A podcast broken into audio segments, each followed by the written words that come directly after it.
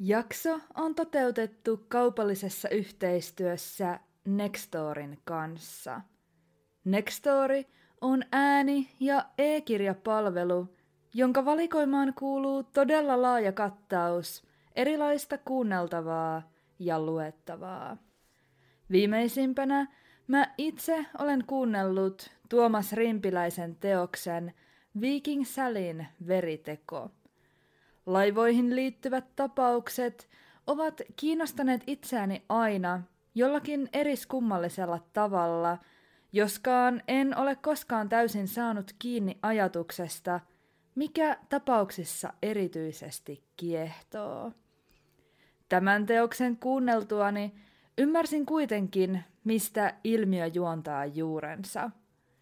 Kuten kirjassa osuvasti kuvattiin, Laivalla tapahtuva rikos on luonteeltaan suljetun huoneen mysteeri. Rikoksen tekijä on samassa tilassa yksi muiden joukossa. Kun ihmiset poistuvat laivasta, jossakin kohtaa niin tekee myös rikokseen syyllistynyt. Tässä kyseisessä teoksessa perehdytään syväluotaavasti Sittemmin MS Estoniana tunnetulla Viking Salilla vuonna 1987 tapahtuneeseen veriseen kaksoismurhaan. Raan hyökkäyksen kohteeksi joutunut tanskalaispariskunta löydettiin laivan ulkokannelta heinäkuisena aamuyönä. Tekijä oli yhä laivassa ja kilpajuoksu virkavallan, ajan sekä elämän ja kuoleman välillä oli valmis alkamaan. Tämän teoksen sekä lukemattomien muiden kirjojen äärelle pääset Nextory ääni- ja e-kirjapalvelussa. Ja mikä parasta, mulla on tarjota äärimmäisen hyvä tarjous. Saat nyt peräti 45 päivän mittaisen ilmaisen kokeilujakson Nextorissa koodilla varjoton. Linkin palveluun ja tähän tarjoukseen löydät jakson kuvauksesta sekä Varjoton podcastin sosiaalisen median kanavilta. Tarjous koskee ainoastaan palvelun uusia käyttäjiä.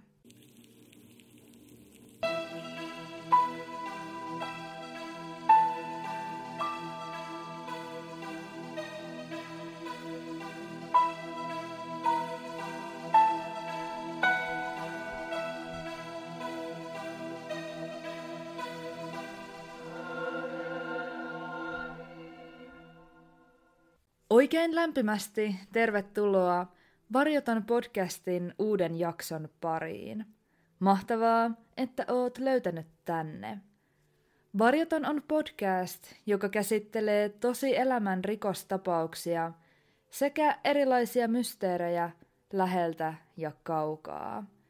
Jaksot ilmestyvät joka toinen sunnuntai, ja niitä voit kuunnella yleisimmistä podcast-palveluista. Tavoitteena on lähestyä aihetta kuin aihetta avoimesti ja nimenmukaisesti jättämättä mitään puolta varjoon. Tämänkertaisessa jaksossa palaamme verrattain pitkän ajan jälkeen jälleen kotimaisen tapauksen pariin. Tätä kyseistä aihetta on toivottu runsaasti, ja se kuuluukin Suomen rikoshistoriassa niihin tapauksiin, jotka ovat keränneet erityisen laajaa tunnettavuutta. Kokonaisuudessaan tapahtumaketju on äärimmäisen surullinen ja turhauttava. Tapaus saa väkisinkin pohtimaan ja ennen kaikkea kyseenalaistamaan ihmisen hyvyyttä ja omaa uskoa ihmiskuntaan. Tällä kertaa käsittelyssä on Inga Myllärin traaginen kohtalo. Ennen jakson kuuntelua pyydän tarkastamaan jakson kuvauksesta löytyvät sisältövaroitukset.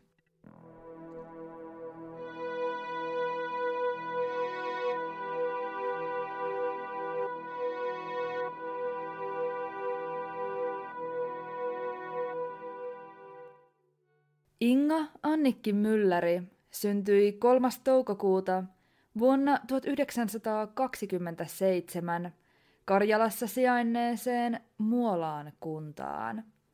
Hänen isänsä oli alun perin inkeriläinen, kun taas äiti oli kotoisin Keski-Suomesta. Suomen sodan kynnyksellä Ingan vanhemmat erosivat ja evakkomatka vei äidin ja tyttären Karjalasta Savoon, jossa Inga aloitti oppikoulun. Koulua tyttö kävi aina siihen saakka, kun syttyi uusi sota, minkä myötä koulu sai jäädä. 1940-luvun alulla 16-vuotiaana Inga muutti Helsinkiin, missä aloitti työt ravintola-alalla tarjoilijana. Vaikka tuon ajan Suomessa tarjoilijan työ nähtiin jokseenkin syntisenä, viitaten alkoholin parissa työskentelyyn, läheiset ovat kuvailleet Ingaa ajalle tyypillisellä termillä kunnon tyttö. Hän hoiti työnsä kunnialla, saapui aina töistä suoraan kotiin, eikä juurikaan juhlinut tai käyttänyt päihteitä. Muun muassa nämä piirteet nähtiin tuon ajan Suomessa naisen hyveinä ja ikään kuin kunnollisuuden mittareina. Ingan suhtautuminen ihmissuhteita kohtaan oli aina ollut vakava. Helsingissä asuessaan nuori nainen löysi itselleen pitkäaikaisen kumppanin, jolle tuli seurustelusuhteen aikana raskaaksi. Lähestyessään 30 ikävuotta nainen koki kuitenkin ankaran pettymyksen parisuhdeelämässään.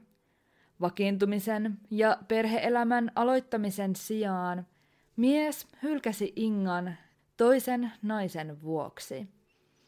Tyhjän päälle jäänyt Inga oli raskaan päätöksen äärellä. Punnittuaan asioita tulevaisuutensa kannalta, hän päätyi tekemään abortin, sillä ei ollut valmis yksinhuoltajan elämään. Täysin ymmärrettävästi kaikki tapahtunut jätti naiseen pysyvät henkiset arvet.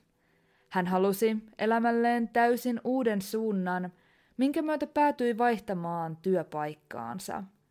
Vuodesta 1955 alkaen nainen työskenteli Viin-nimisessä ravintolassa.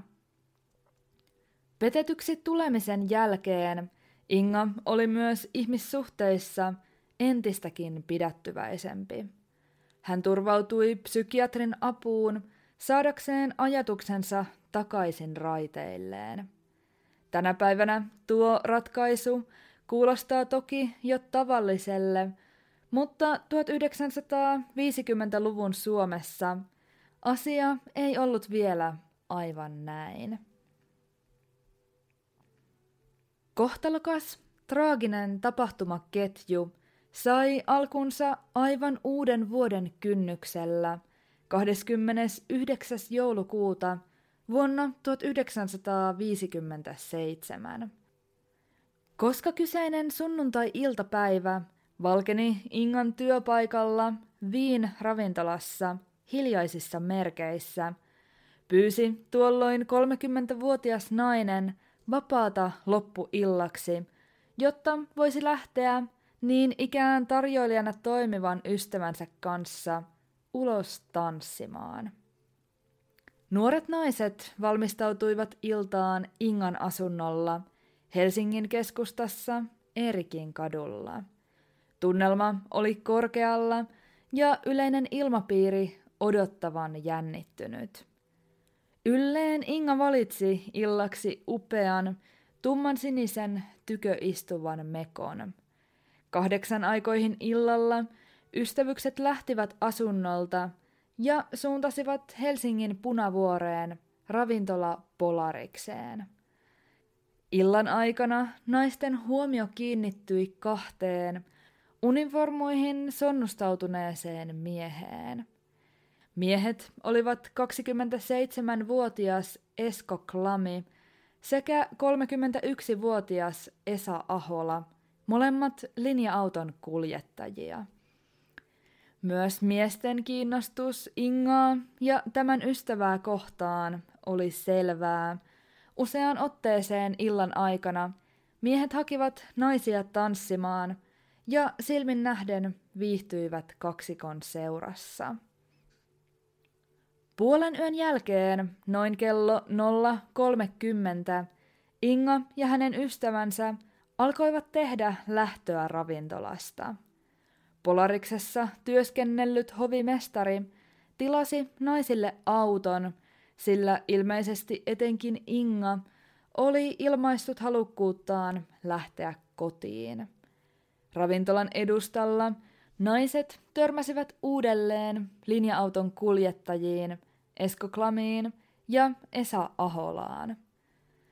Inga oli jo ilmoittanut taksin kuljettajalle Erikin kadulla sijainneen kotiosoitteensa, kun äkkiä sisään ajoneuvoon ahtautuivat naisen ystävän kannoilla mies kaksikkokin. Ingan kotiin ei koskaan ajettu. Ryhmäpaineen alaisena nainen suostui jatkamaan vielä tuota joulukuista iltaa yhdessä. Tämän myötä auto ohjattiin Ingan kodin sijaan Helsingin Vallilaan, josta seurue hankki pullon spriitä. Talousprii, eli teesprii, oli Suomessa vielä tuohon aikaan myynnissä ollutta kotitalouskäyttöön, kuten ikkunan pesuun tarkoitettua etyyli alkoholin valmistetta. Tenttuna, tenuna tai liekkiviinana tunnetun valmisteen alkoholipitoisuus oli todella suuri. 94 prosentin alkoholipitoisuus houkutteli väärinkäyttöön, minkä runsauden myötä valmisteen myynti sittemmin 1970-luvun alkupuolella kiellettiin. Kun illan juomapuoli oli turvattu, suuntana oli kamppi.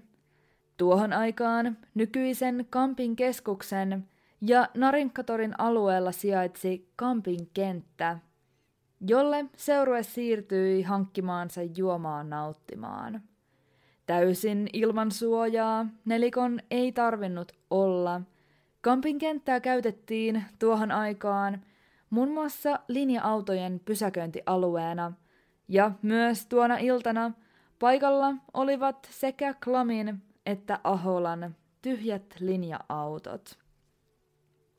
Illanviettopaikka saattaa kuulostaa äkkiseltään erikoiselta, mutta se ei välttämättä ollut sitä. Itse asiassa kuljettajille oli jopa tavallista notkua tai nukkua linja-autoissaan, sillä vieraspaikkakuntalaisina heillä ei välttämättä ollut Helsingin lähellä asuntoa tai muuta paikkaa, johon mennä yötä viettämään. Huoltopoliisi joutui puuttumaan varsin usein pysäköidyissä linja-autoissa järjestettyihin baari-iltojen jatkoihin. Sisällä pysäköidyssä linja-autossa nelikko vietti aikaa puolisen tuntia. Tämän aikana etenkin naiset joivat sokerivedellä laimennettua spriitä miesten seuraillessa heidän humalansa kehittymistä viereltä. Noin kello kahden aikoihin yöllä – Ingan ystävä oli valmis lähtemään kotiin. Toinen paikalla olleista miehistä, Esa Ahola, lähti toiveikkaana saattamaan naista. Inga puolestaan jäi linja-autoon kaksin toisen kuljettajan Esko Klamin kanssa. Paikalle jäänyt Inga oli tässä vaiheessa iltaa saavuttanut tolkuttoman humalatilan. Hän oli täysin tietämätön, missä oli, miksi ja kenen seurassa. Vain puolta tuntia myöhemmin Nainen oli jo niin huonossa kunnossa, että menetti tajuntansa ja sammui linja-auton penkille. Paikalla ollut mies havaitsi Ingan heikon, puolustuskyvyttömän tilan ja päätti tilannetta kylmästi hyväksi käyttäen raiskata naisen. Ilmeisesti hän oli aikeissa toistaa tämän hirmutyön ja alkoikin jo riisua Ingan vaatteita. Kuitenkin jokin keskeytti hänen toimensa. Yllättäen vieressä seissyt, niin ikään tyhjä linja-auto käynnistettiin. Esko Klami meni ulos tarkastamaan tilannetta ja havaitsi paikalle saapuneen nuoren huoltomiehen. Miehet palasivat linja-autoon yhdessä ja näkivät osittain riisutun Ingan rojahtaneen penkiltä auton lattialle. Ilmeisesti aluksi huoltomies säikähti näkemäänsä ja harkitsi soittavansa paikalle poliisin.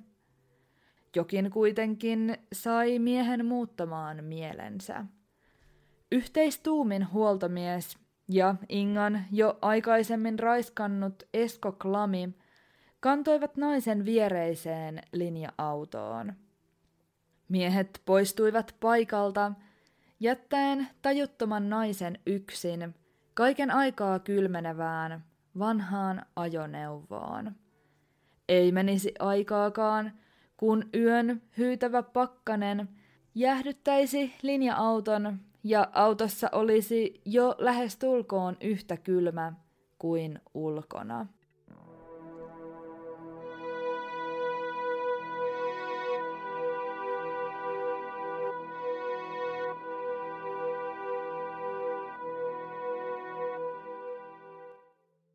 Noin kello kolmen aikoihin Ingan ystävän matkaan lähtenyt mies Esa Ahola palasi Kampin kentälle pettyneenä ja kiihtyneenä. Hänen toiveensa yön viettämisestä Ingan ystävän kanssa oli torpattu, kun nainen oli torjunut miehen lähestymisyritykset vedoten huonoon aikaan kuukaudesta. Lopulta miehen maanitteluun turhautunut nainen oli vetänyt oven kiinni Aholan nenän edestä.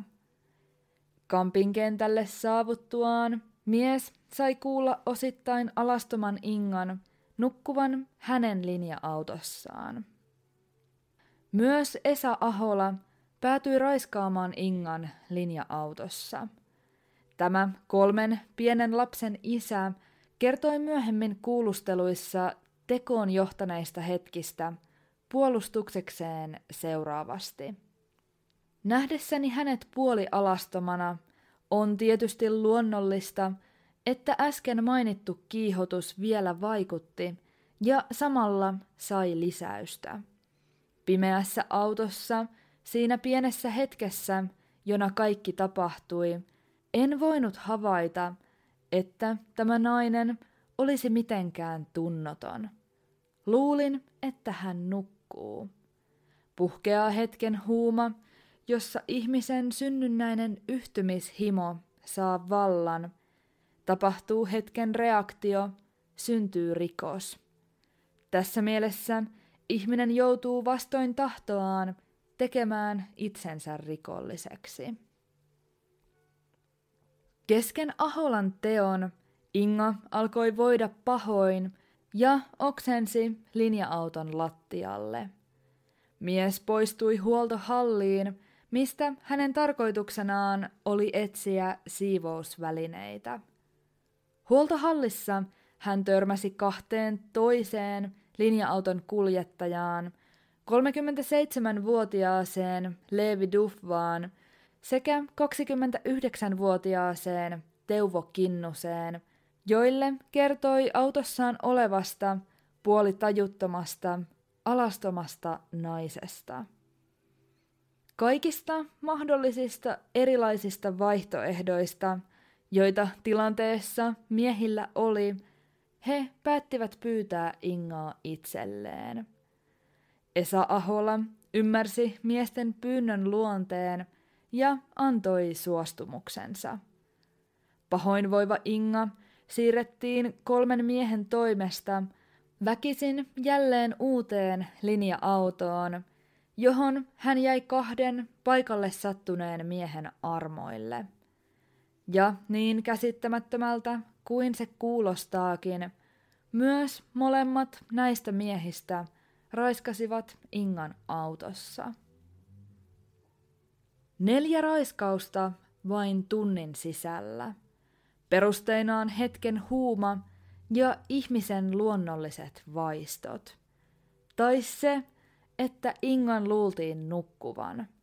Kuin tämä toimisi jollakin tavoin lieventävänä asian haarana. Ingaa tuskin nähtiin enää edes ihmisenä, näin on arveltu tapausta koskevissa lähteissä. Ihmisyys on silti kaukana myös tekijöistä.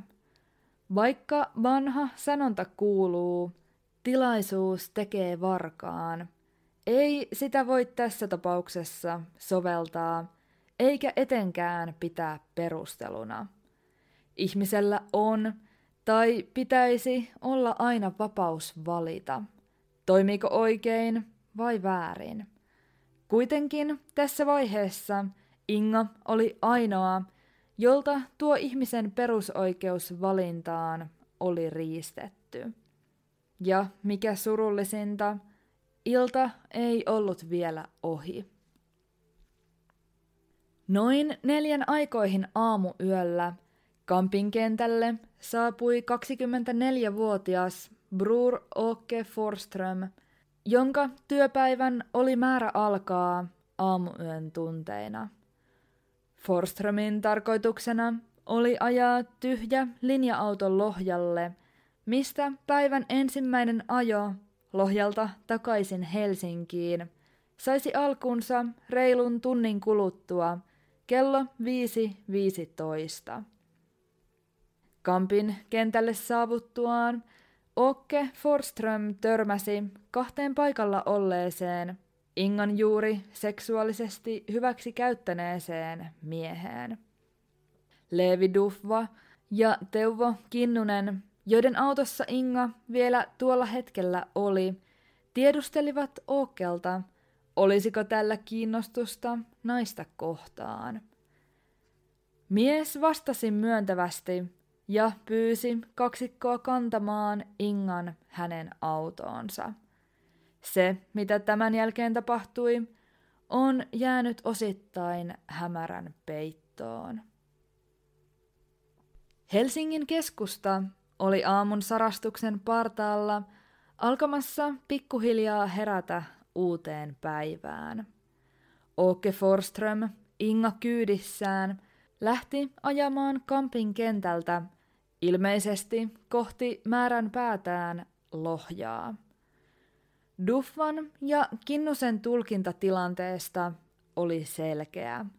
Forströmin tarkoituksena oli mitä todennäköisimmin ajaa Inga jonnekin syrjäiseen paikkaan, jossa voisi raiskata tämän piilossa sivullisten katseilta.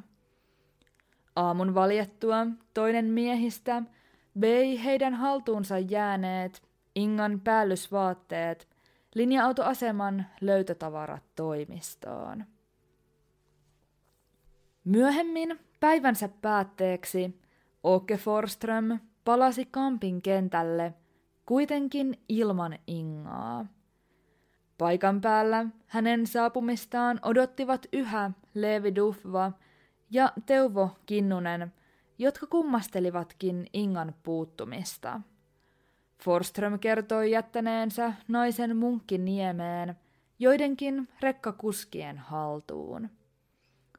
Ilmeisesti tätä ratkaisua ei sen enempää ihmetelty tai kyseenalaistettu, mikä kaiken muun ohella kuulostaa kaiken kaikkiaan järkyttävälle. Ikään kuin Inga olisi ollut vain tavara, jota siirreltiin mieheltä toiselle – välittämättä lainkaan hänen ihmisarvostaan.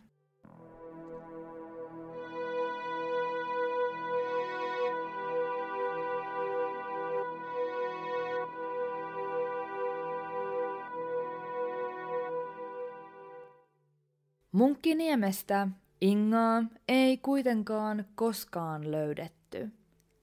9. tammikuuta vuonna 1958, kun Ingan katoamisesta oli kulunut kymmenen päivää, eräs Helsingin Sanomien toimittaja huomasi nailon sukkahousuun puetun polven pilkottavan lumihangessa. Espoon Leppävaarassa sijainnelta peltoaukealta hän löysi Ingan lähestulkoon alastoman ruumiin. Inga Mylläri oli jäätynyt kuoliaaksi vallinneessa lähes 30 asteen pakkassäässä. Naisen rintaliivit sekä hänen päällään ollut sininen repeytynyt mekko löytyivät niin ikään pellolta jonkin matkan päässä ruumiista. Ingan ruumis oli niin pahoin jäätynyt, että oikeuslääkärin tuli sulattaa sitä peräti kahden päivän ajan, ennen kuin ruumiin avaus oli mahdollista suorittaa.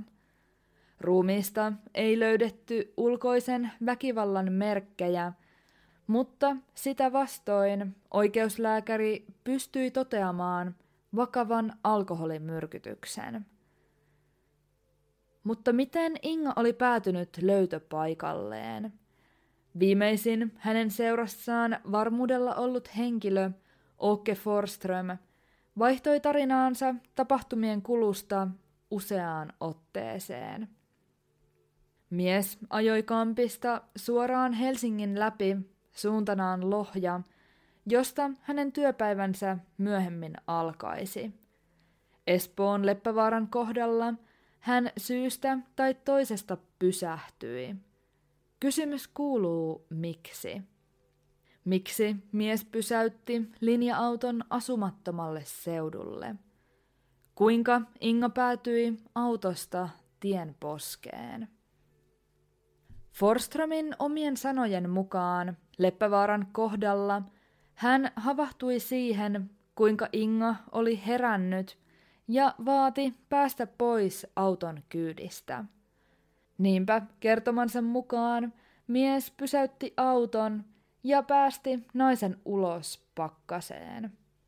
Tämän jälkeen hän jatkoi matkaansa siinä uskossa, että Inga asui jossakin lähellä pysähdyspaikkaa. Takaisin tulomatkallaan mies kertoi vielä tähyilleensä tytön perään, näkemättä tästä kuitenkaan enää jälkeäkään. Kertomus saattoi kuulostaa peräti viattomalle, joskin hyvin edesvastuuttomalle, mutta oliko se totuus? Ainakin sitä vastaan soti useampikin yksityiskohta. Miksi Forström lähti Helsingistä niin aikaisin, mikäli tarkoituksena oli vain ajaa Lohjalle, josta hänen työpäivänsä alkaisi kello viiden jälkeen?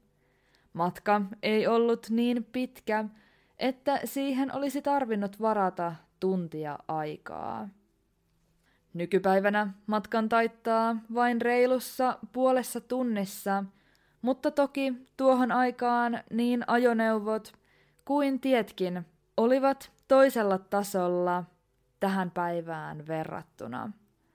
Ja saattoihan mies olla luonteeltaan ihminen, joka halusi toimia vastuullisesti ja varmistaa, ettei ainakaan myöhästyisi töistä.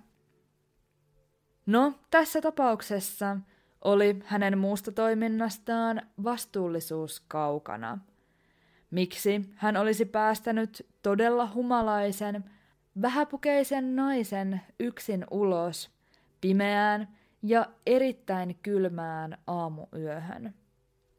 Entä kuinka mies edes saattoi kuvitella Ingan asuvan jossain syrjäisen pysähdyspaikan lähellä? Lähimmät talot sijaitsivat satojen metrien päässä, ja Ingan humalatila oli niin voimakas, että nainen pysyi hädin tuskin pystyssä. Miten mies saattoi muka vilpittömästi ajatella, että Inga olisi kykenevä kävelemään kotiin – tai edes varmuudella tunnistamaan oikeaa pysähdyspaikkaa.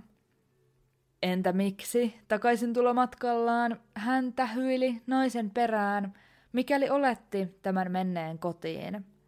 Ja ennen kaikkea, mistä syystä takaisin Kampin kentälle palattuaan hän valehteli jättäneensä Ingan munkkiniemeen. Näihin yksityiskohtiin vedoten aivan kaikki eivät ole uskoneet miehen näkemystä tapahtumien kulusta. Syyttäjän version mukaan mies varasi ajoon runsaasti aikaa, jotta ehtisi ennen työpäivänsä aloittamista raiskata Ingan. Ehkä hän pysäytti auton syrjäisessä kohdassa Espoon Leppävaarassa juuri näissä aikeissa. Mikäli asia oli todella näin, mahdollisena pidettiin, että Inga olisi saattanut herätä, kun mies olisi alkanut riisua häntä. Nainen olisi mahdollisesti rynnännyt autosta ulos, tarkoituksenaan paeta, mutta hyvin kylmä pakkassää olisi käynyt hänen kohtalokseen. Ingan mekon puuttuminen ruumiin löytöhetkellä on aikojen saatossa nähty todisteena siitä, että nainen oli vielä raiskattu tai yritetty raiskata viimeisen linja-automatkan aikana. Kampin kentältä lähdettäessä naisella oli vielä yllään sama sininen mekko, jonka hän oli alkuillasta kotonaan pukenut. Aamuyöllä neljän koetun raiskauksen jälkeen Mekko oli revennyt, mutta yhä varmuudella naisen yllä, viimeisimpään linja-autoon noustaessa. Kuten sanottu, ruumiin löytöhetkellä Mekko oli kuitenkin tipotiessään. Vaikutti epätodennäköiselle, että nainen olisi itse riisunut Mekkoa, sillä sää oli erittäin kylmä ja ohut Mekko ylläänkin. Ingan on täytynyt palella pahasti. Todisteena Mekon puuttuminen ei kuitenkaan välttämättä ole aivan niin pitävä kuin ensi alkuun saattaisi ajatella. Inga olisi kuin olisikin saattanut riisua Mekon itse, sillä hypotermian oireista kärsivä ihminen saattaa kokea hyvinkin voimakkaita kuumuuden tunteita. Vaikka ilmiö kuulostaa omituiselle, sen totuudenmukaisuus on osoitettu ja tieteellisesti todistettu. Juuri ennen paleltumistaan ihmiselle saattaa tulla niin kuuma, että hän omatoimisesti riisuu vaatteensa. Kolmas mahdollinen versio tapahtumien kulusta on ikään kuin näiden kahden edellisen yhdistelmä. Teorian mukaan Åke Forström olisi pyrkinyt taivuttelemaan yhä sekavassa mielentilassa ollutta naista seksiin, mutta Inga olisi estänyt miehen aikeet. Kesken kaiken linja-auton ohitse olisi ajanut kaksi kuorma-autoa, jonka valoissa Inga olisi nähnyt pelastuksensa. Hän olisi paennut linja-autoista, kun taas Åke Forström olisi poistunut paikalta siinä uskossa, että rekat noukkivat naisen kyytiinsä. Näin ollen hänen puheensa Ingon jättämisestä rekkakuskien haltuun voisivat näiltä osin pitää paikkaansa. Vaikka Forström mainitsi kaksi vastaan ajanutta rekkaa kuulusteluissa, ei niiden kuljettajia koskaan tavoitettu.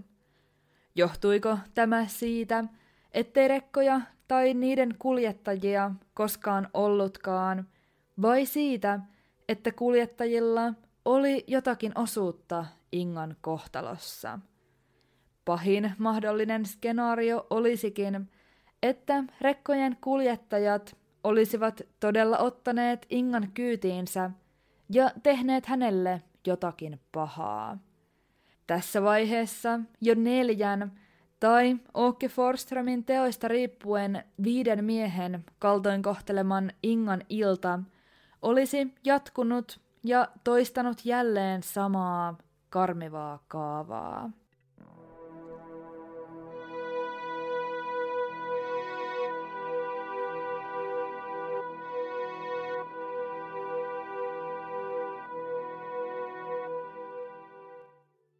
Ingan hautajaiset järjestettiin vajaan kahden viikon kuluttua ruumiin löytymisestä.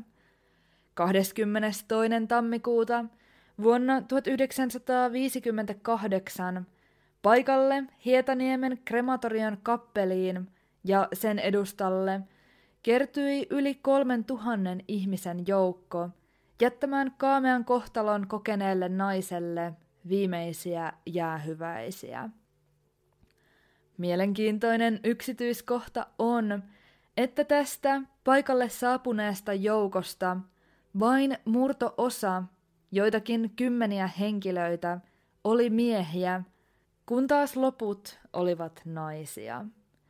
Inga Müllerin surullinen kohtalo nousikin nopeasti itse rikosta suuremmaksi puheen aiheeksi – Ihmisarvoon ja tasa-arvoon liittyvät kysymykset nousivat pintaan, ja naisen asemaa suomalaisessa yhteiskunnassa alettiin tarkastella uudenlaisessa valossa. Toinen ihmisryhmä, johon tapauksella oli suuri vaikutus, olivat linja-auton kuljettajat. Koska kaikki tekoon tiettävästi osallistuneet miehet kuuluivat tähän ammattikuntaan. Leimattiin nopeasti kaikki linja-autokuskit pahoiksi ihmisiksi. Moni ammatin harjoittaja koki tilanteen ymmärrettävästi hyvin ahdistavana, ja tämän myötä kuljettajat järjestivätkin rahan keruun Ingan sairaan isän lääkärikulujen kattamiseksi. Tempaus oli toki hieno ja todella kunnioitettava ele, mutta on tietyllä tapaa surullista ajatella, kuinka täysin tapaukseen liittymättömien ihmisten on täytynyt tällä tavoin puhdistaa omaa mainettaan muutaman sattumalta samaan ammattikuntaan kuuluneen ihmisen tekemien julmien rikoksien vuoksi. Asian arkaluontoisuuden ja tapauksen herättämän suuren mediahuomion vuoksi oikeus kokoontui suljetuin ovin. Viittä auton kuljettajaa, Esko Klamia, Esa Aholaa, Leevi Dufvaa, Teuvo Kinnusta sekä Åke Forströmiä syytettiin kuolemantuottamuksesta, heitteille jätöstä – ja tunnottoman naisen väkisin makaamisesta. Syytetyt miehet antoivat toisistaan poikkeavia kertomuksia joulukuisen illan etenemisestä ja pyrkivät kaikin keinoin mustamaalaamaan Ingaa, tavoitteenaan lieventää omia tuomioitaan. Ingan isä puolestaan lausui oikeudessa näin. Minulla on vielä jäljellä se, mitä tyttäreltäni riistettiin. Elämä, vapaus, ruumillinen koskemattomuus, kunnia ja maine. Mikä antoi muutamille ihmisille oikeuden käsitellä tytärtäni kuin tiedotonta hylättyä esinettä, jolla ei ole oikeutta mihinkään oikeushyvään. Toivon kaikkien niiden takia, jotka voivat joskus joutua tyttäreni asemaan, että syytetyt saatetaan sellaiseen rangaistukseen, joka yleisen oikeuskäsityksen mukaan vastaa heidän tekojaan. Syyttäjän näyttö jäi oikeudessa vähäiseksi, sillä suurin osa niin sanotuista todisteista perustui kuulopuheisiin. Tapauksessa käytiin lopulta läpi kaikki oikeusasteet, joista kovimpiin tuomioihin päätyi alin oikeusaste, kihlakunnan oikeus.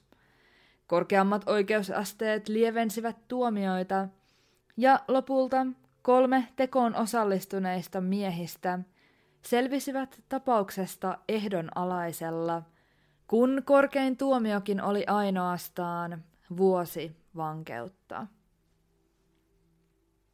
Helsingin Sanomissa sodassa molemmat jalkansa menettänyt Ingan isä kirjoitti parantolasta käsin näin.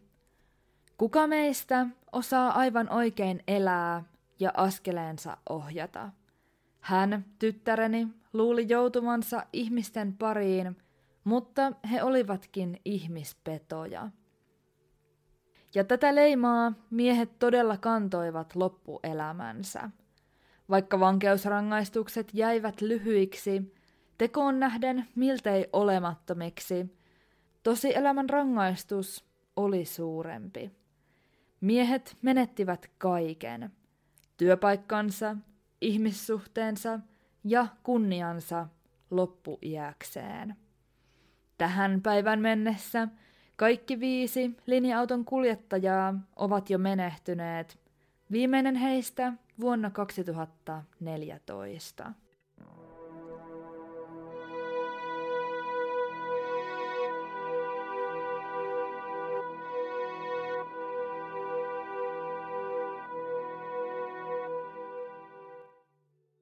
Ingo Myllärin kohtaloon liittyen poikkeavaa on se, kuinka kaikin puolin tavallisilta vaikuttavista miehistä tuli yhden yön aikana rikollisia.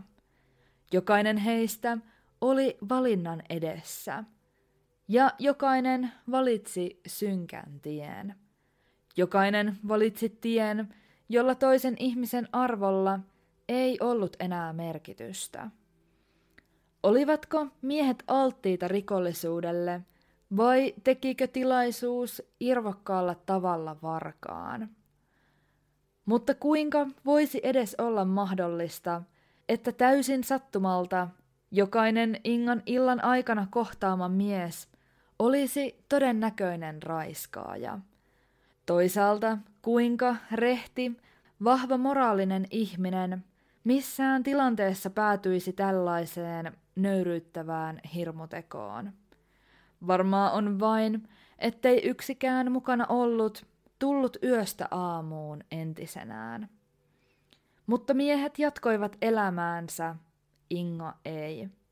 Ja kuten tämäkin tapaus valitettavasti osoittaa, kuten aina tässäkin totean, mikään ei ole mahdotonta.